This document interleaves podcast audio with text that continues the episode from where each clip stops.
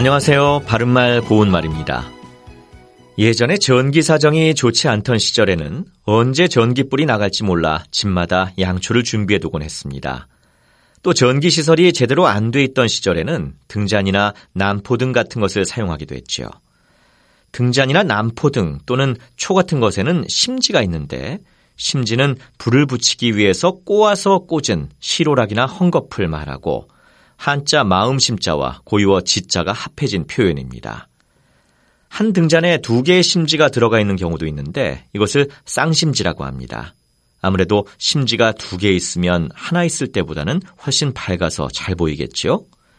쌍심지라는 표현이 들어간 관용구로 눈에 쌍심지를 켜다가 있습니다. 이는 몹시 화가 나서 눈을 부릅뜬다는 뜻인데 여기서 나오는 쌍심지는 몹시 화가 나서 두 눈에 핏발이 서는 일을 비유적으로 이루는 말이죠. 또 심지 중에는 불심지라는 것도 있습니다. 이것은 분할 때나 흥분할 때 격하게 일어나는 마음이나 감정을 뜻하는데 예를 들어 그는 그 말을 듣고 자신도 모르게 불심지가 올랐던 모양이다. 이렇게 말할 수 있겠습니다. 그리고 눈심지라는 표현도 있는데요. 이것은 무엇을 찾아낼 듯이 힘을 주며 밝게 뜨는 눈을 말합니다. 관용구 눈심지를 도두다는 무언가를 찾아내거나 어떤 사실을 밝히려고 눈에 힘을 주며 번득인다는 뜻입니다. 바른말 고운말 아나운서 이규봉이었습니다.